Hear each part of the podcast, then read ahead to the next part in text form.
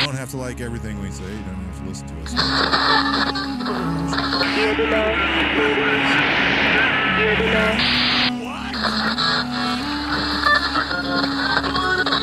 Y de Yankee A de América.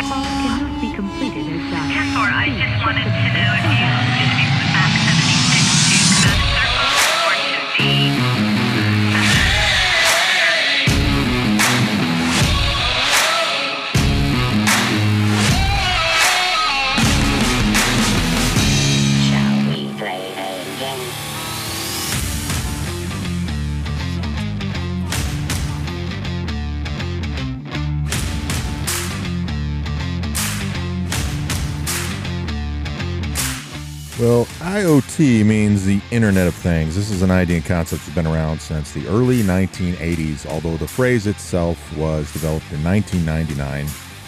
But the first time we really saw smart home security devices, smart devices, appliances, all this type of things was in 1990 with the first smart toaster that got connected to Wi Fi. And then it developed on from there. Some of you are old enough to remember this. Some of you were young enough to not even realize that that's a lifetime ago and that it goes way beyond just home security and what we're calling convenience. Spoiler alert, when it comes to the security side of this, they're not secure in any way, shape, or form. They're actually designed to not be secure, to collect your information.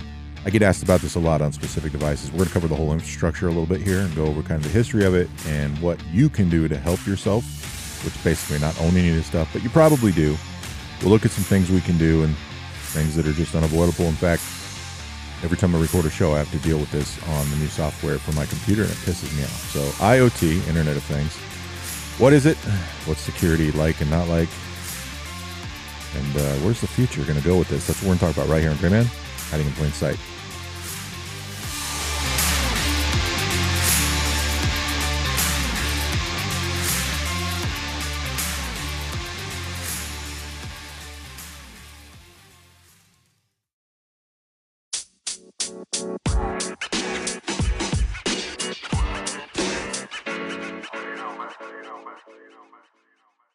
You know, the way I see this going down, I don't know what really happened, but boy, this is the way I see it. Back in the day, bad haircuts and before tie dye, and we all wore parachute pants. Look those up if you don't know what they are. You know, big hair and hairspray and all this. I can see people in a room talking about imagine if we could develop a product, a service, and a software that we could put into almost anything that plugs into a wall it'd be completely legal. You wouldn't be doing anything. We we'd get into some gray areas that eventually some laws will cover, but there will always be a way around. We'll always find a way around it to where you can cut your marketing budget down significantly if you want to. Don't have to, and drastically increase your profits. All because your customer will literally tell you everything they want, everything they see, everything they like and don't like. They'll let you listen to their conversations, read their emails, and do all this kind of stuff. See the activity you'll be able to monitor not just by plugging in a computer, but remotely how often they're using things in wins. You can forecast maintenance. You can tell them what they need and make them buy them early, and to ensure products keep moving, things come off the shelf. I imagine it actually went down something like that, at least part of it.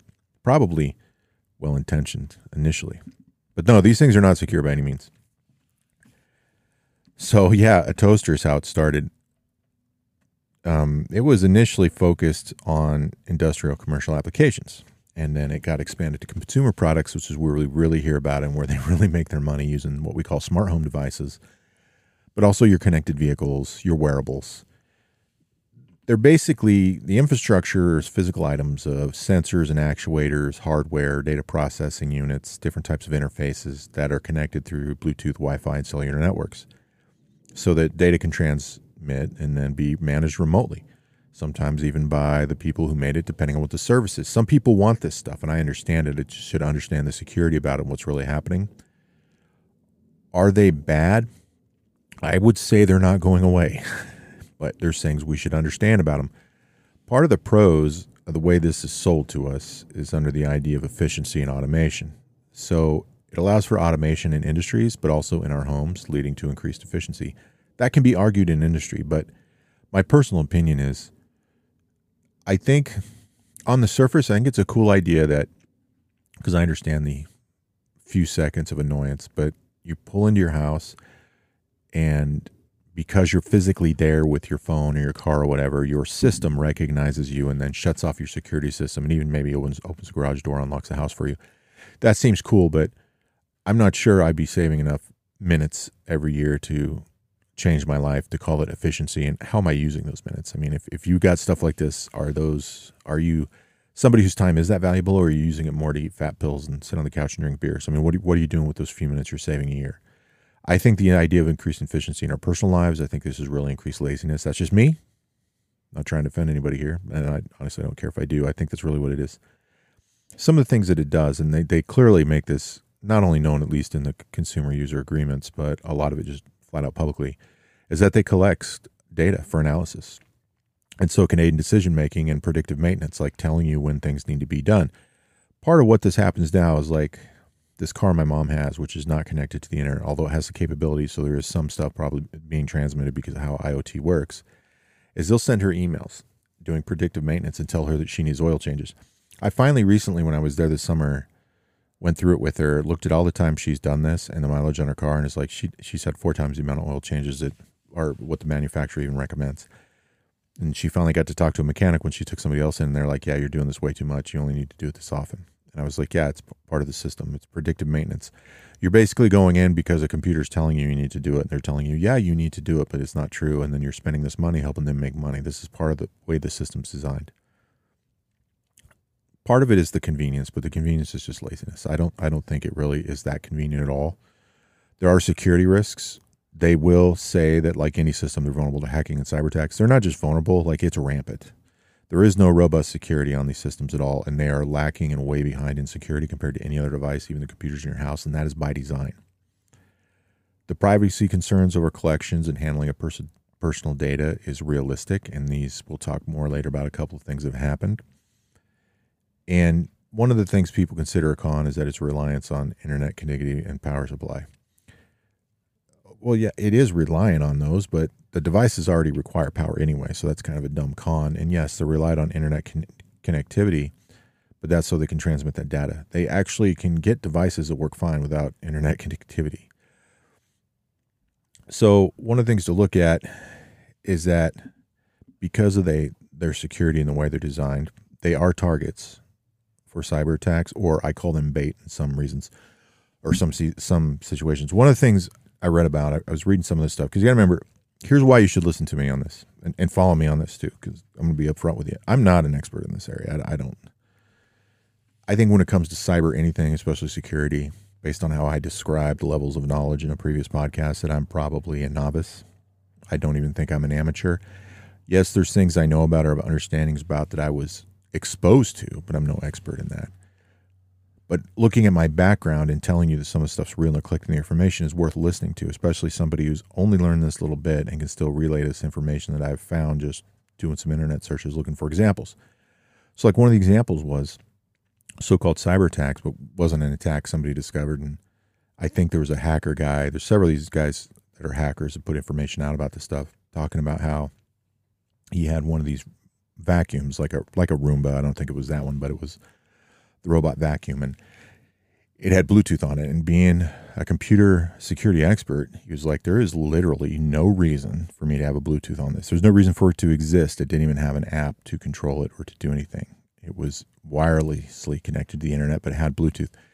So he took the thing physically apart and started researching the components and found out almost all of them come from China and some of them are in other devices known to collect that information and send it back to China. China's not the only nation doing that. This isn't about China. American companies are doing it too, but there was no reason for it. And he got rid of the vacuum. There are things like that that exist that appear to have a purpose that don't.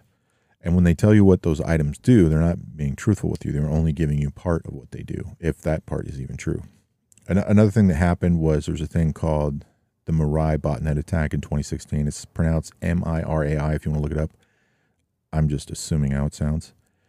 So, what it was was some sort of malware attack. And what they would do is they would go after devices. And these are like like those vacuums, the refrigerators, different devices like this, televisions.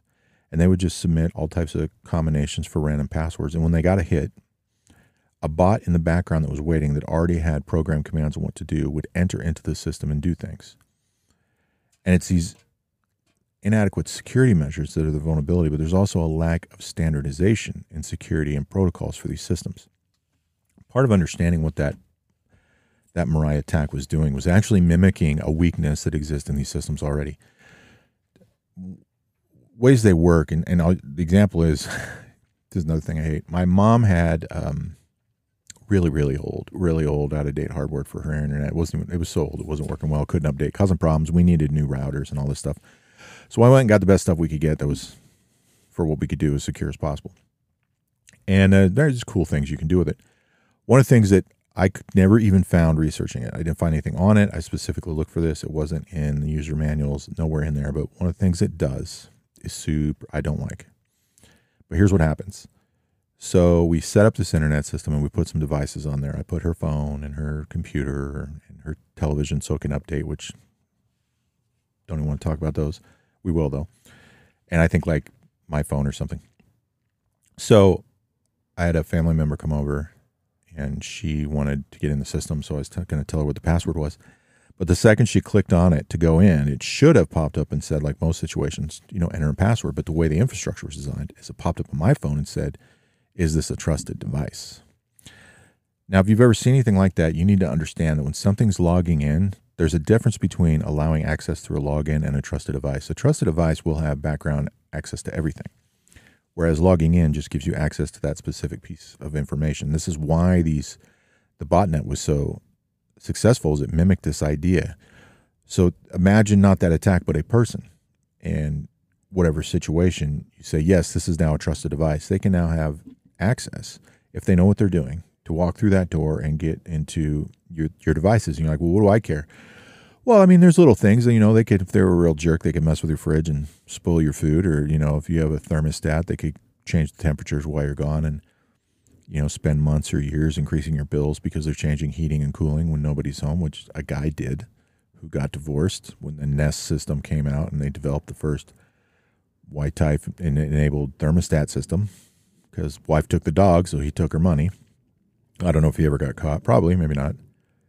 But it, but it has these abilities, and so why is that important to you? Because that if they have the ability to do that, then they very likely have the ability to go in further to get into your system, to mess with your computers, to mess with your hardware, your servers, whatever it is. This is one of the things that big companies spend a lot of money on security infrastructure for and pay people to be there full time to deal with that you don't have in your home.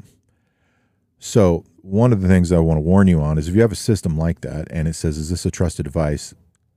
I would say no. I would say allow it to log in. Now, there's things that are a middle ground on that that are kind of more secure than just logging in, kind of less secure. And that's one of the things Apple do is where you'll have, let's say you have an iPhone and an iPad, and either you haven't logged in on one in a while or you're logging into an internet system you already have a shared password to that you've been on many times, maybe even your own. And so you log in with your iPad, and then a thing pops up on your iPhone and says, Oh, there's an attempted login on your iPad near this town. Will you allow it? The system's designed, you have to hit allow to make that happen. I would consider that generally okay if it's something you've used before in a system you've used before, but it does allow a little bit of the idea of the trusted device. It doesn't give you the fallback of just having the login. It'll do it with anybody else's devices, but with your connected ones. And part of the problem with that is now all your devices are connected. They're trusted not only in the system but amongst themselves, and that's part of the vulnerability that they have. Now, things, other things we can do. If you have these devices, you want to keep them for whatever your reason is. One thing that will help is keeping the firmware and software updated, especially firmware if it has it. If you have a device that you know can be connected to the internet, you don't connect to the internet, that can get firmware updates, I would caution you on updating it if it's working properly. If it's working and there's not an issue, just ignore it. If it starts having issues and it's not like falling apart old, you can go ahead and connect it and try to get your firmware update. That'll probably make a difference. But part of the issues with firmware and software updates is what else is packed in there that even like Apple's gone to court for. Like I have Apple products and there's things about their ecosystem I like, but I hate the company. I I can't even tell you how much I hate them, and a lot of it has to do with their indirect support of terrorism. that really bothers me but their security pricing structures, there's things they do that really, really irritate me. One of those things, though, that they've done and been known to do that they've kind of got away with with batteries for sure, because they're going to die. But if you have an old enough device, especially a phone, eventually they'll quit updating uh, the software. They'll say we're just not going to support that device because it's old anymore. Nothing wrong with the device. That's their way of getting you to buy new stuff, and then that's part of the reason why why they put more robust batteries in that would say give you more battery life right now. The lifespan of the battery, no matter how you use it, is not going to last. You're kind of forced in that position. I hate that. I think that's shady. I don't think it's necessarily illegal. But stuff they've done and still do to some degrees is start to put things into security updates where it affects that ability of that operating system to work. Like, and at this point, it's not as easy as it used to be where you could just go in and back up, remove, and go back to a previous system. And I don't mean like an update. Like right now, they're on the 17 series and they're going to have 17 point this, point that. I mean like going back to 16. It used to be you could just go in and do that. But now there's a hoops they want you to jump through. And so, like my phone, which let's be honest, I need a new phone anyway and some new burners. But the phone I have now is would be considered old, based on how cell phones worked for years. It's not old, but it would be considered old. And its functionality completely changed the second I updated to the 17 series. And I have to jump through all these hoops to get back to 16. I'm not even sure I can pull it off. The second I go back to 16, it's going to work for a long time. But being in 17, part of what's designed in there is to affect its ability to get you to buy more products. It's a very similar idea to like my mom being told that she needs to get oil changes, or you being told you need to reorder this or reorder that, or any of these systems that exist there. You know, it's like Amazon has a reordering feature that I like. I like that it gives me emails a week ahead of time. One of these days, though, I think they're going to stop doing that and just start shipping me crap I don't want. And I'm going to have to go through the hassle returning it. I think if they do that, they'll regret it because they'll start losing money because they'll either let people keep things or pay for that shipping. But they're eventually going to try that. Something else we can look at is complex passwords and change them regularly. You can look up and read stuff about how many digits you need to be in there, but they do need to be the mix of uppercase, lowercase, numbers, and symbols. And I don't remember the general rule is 12 or 15 characters, but you can look that up. You, you definitely want a long one. You want to try to avoid certain patterns or create your own patterns so they can't be determined easily, but changing them regularly. There's government systems that I have access to as a retiree where every year they want me to change, or every six months they want me to change the password full well knowing I don't get in there that much. I totally recommend changing them more often. I've had I've had this um, internet system here, Starlink, for I don't know 90 days. I think I've already changed the password three times. I don't have a plan to change it once a month, but a situation arose where I should talk about this on another show, but the part of it that mattered was being in the middle of nowhere in the mountains, and there was an emergency situation where we needed to have access to communication and information, and I had Starlink. I set it up, took a guy's phone, and gave him access, proper access to my system for communication to find his kids. When this was over, the whole thing got reset and re resecured for my safety. So, something to consider is changing that password rate. I, I would, I mean, I don't think there's anything wrong with once a month. I, I think it's a good idea, but at least every two or three months or every time you have a lot of new people over with access to it, you don't typically want to have access. Another thing is having your Wi Fi network secure. Learn a little bit about Wi Fi network protocols and security and the levels of security, as well as not just the speeds.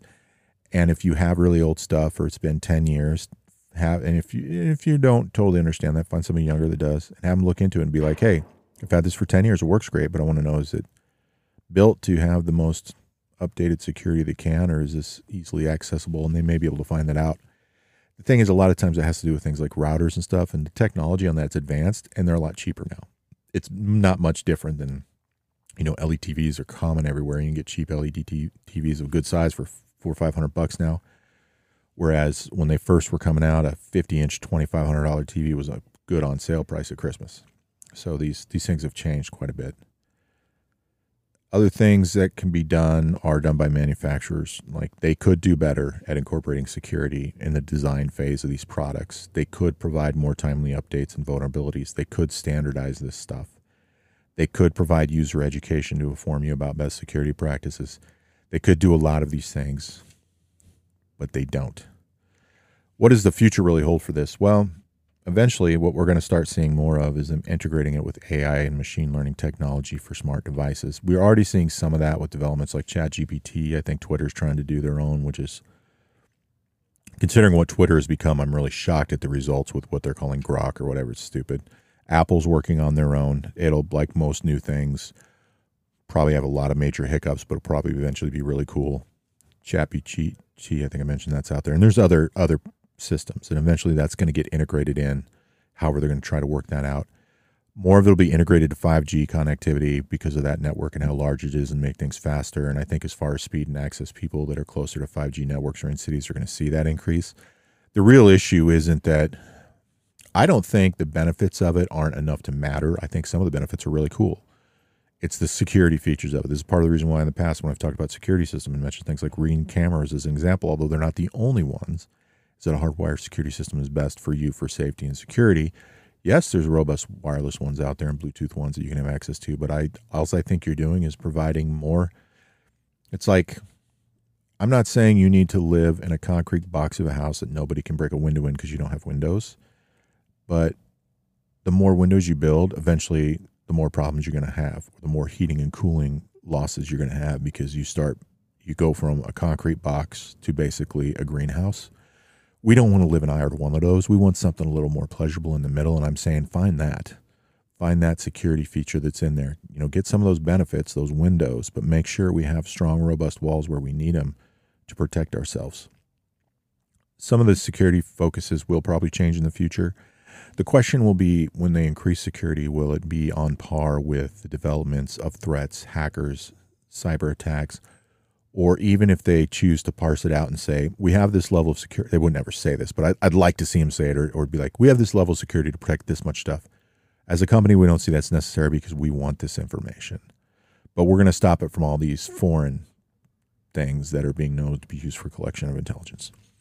That's one possibility. Some of the things that have been learned too that you some people think this is conspiracy but you can find the studies out there and the hackers that are now professionals that have done this when they first had smart TVs and they had the cameras on them, part of the reason this became a big deal in the news was because some guys that were testing it out and found out that if the a lot of these devices now, if they have audio recognition where they can recognize your voice, if you are not using it, you need to go into your settings and turn that off. It'll usually be under something that says Bluetooth or smart features because those things are always on, even if they're turned off, which means if they're, I mean, not if they're turned off, if they're turned on, they're always working, even if you're not using the feature. It recognizes and catalogs and documents voice information and then uses it.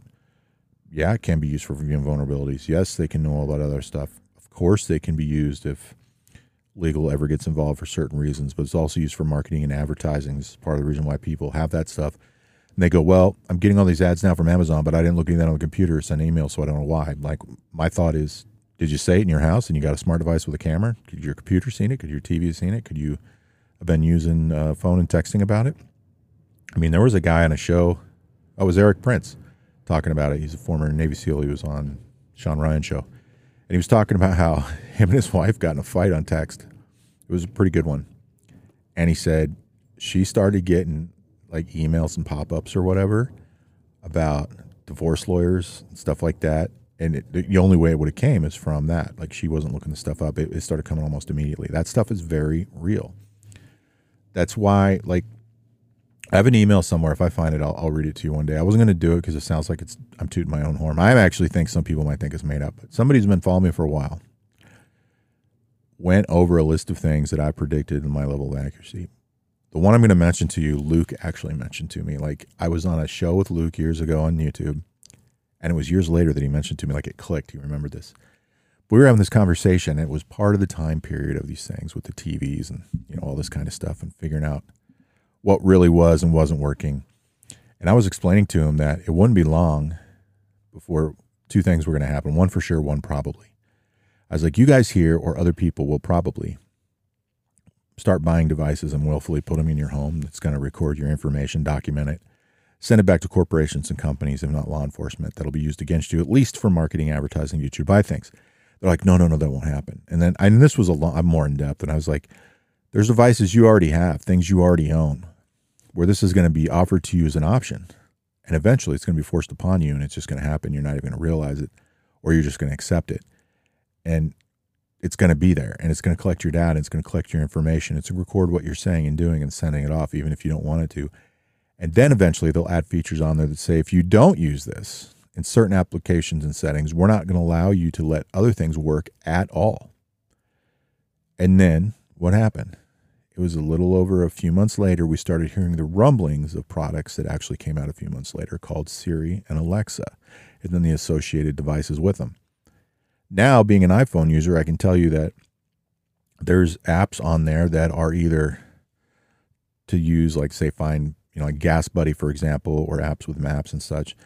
That if I don't have Siri on, they just won't work. They there's no reason for Siri to be on for me to have access to that information, and they designed some of the apps so that even if they're say GPS related for map use, that they have to go through internet access on your data and not through your GPS signal because they want to know where you are and they want to track that information for their benefit. That's why those things are on there and why they exist. That's part of the reason why I have a separate, complete, different GPS system that I use that relies solely on GPS signal that's far more accurate than these other ones. Part of that design is there. And that was years ago that I brought that up. So this stuff is very, very real. So take a look at your stuff, check for security. If it has voice features or microphone on it and you're not using it, shut it off. You know, this is part of the reason why, like, what was it, the the dot, the echo, one of those things. You had to do like all these statements like 25 times or something. It's so it could build a catalog and start figuring out how to do voice recognitions, what's yours, so it could accurately collect all that information. You know, it's that stuff's very real. It's not conspiracy. That type of stuff exists. That's how that stuff works. You should just be aware of it and take proper security measures.